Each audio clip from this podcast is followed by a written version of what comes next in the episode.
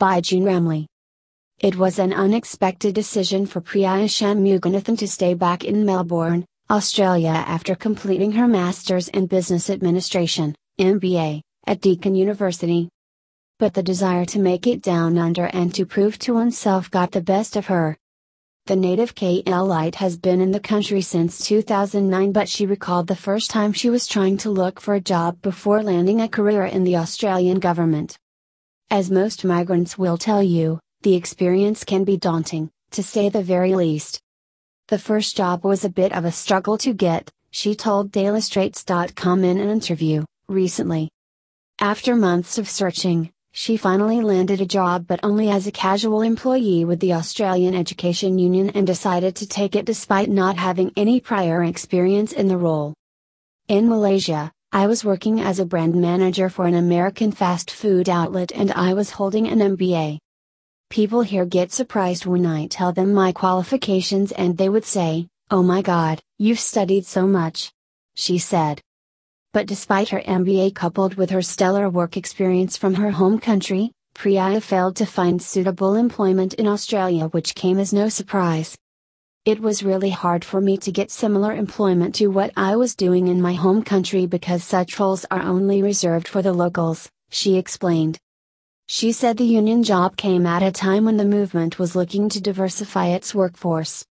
The union movement in Australia was looking for a diverse group of people to employ as they were a new flow of workers from other countries that didn't identify with unionism. And that is how Priya landed her first break.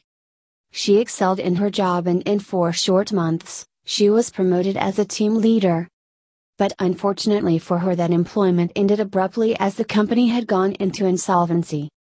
I then got another contract with NTU, National Tertiary Education Union, which is the unions for universities in Australia before moving on to two other union movements in community and finance. These jobs paved the way for me in landing my current role as NDIS, National Disability Insurance Scheme, support coordinator which I have since turned into my own business since 2019. Today, Priya earns a paycheck through her work rendered with NDIS, a scheme that only a handful of countries have. The NDIS is a scheme that serves the disabled and those suffering from mental health. One will need to be registered under the NDIS scheme or work with someone with a registration to provide such support to the disadvantaged. My business partner has 30 years of experience working with the disabled. When I first started, the first six months, I was working non-stop, during all my waking hours, she said. Explaining further, Priya said she got acquainted with the business idea while she was working as a union organizer for the health and the community sector. And the rest was history. I decided to take the plunge and thankfully it worked out for me, she said. The is fully funded by Australian taxpayers through the Medicare levy. Coordinators such as Priya would then implement the support required for those suffering from physical and mental disabilities. Priya, who has 23 clients to date, said many of them were referred to her through word of mouth and her soliciting clients firsthand. She said the funding for each client depended on the amount that was needed to help them live a normal life despite their disabilities. My business has gone to a level that I didn't expect, she explained. She said she has been really busy of late so much so she has employed five workers to support her growth.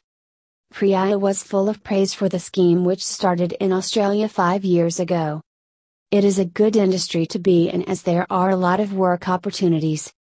She said in Australia alone, there were close to 400,000 people that needed such services, which included those who suffered from autism and cerebral palsy. This is really difficult work to do. I sometimes have people in jail that I need to deal with and provide support. Random things happen all the time and I am constantly working. Some days can be very stressful, she said.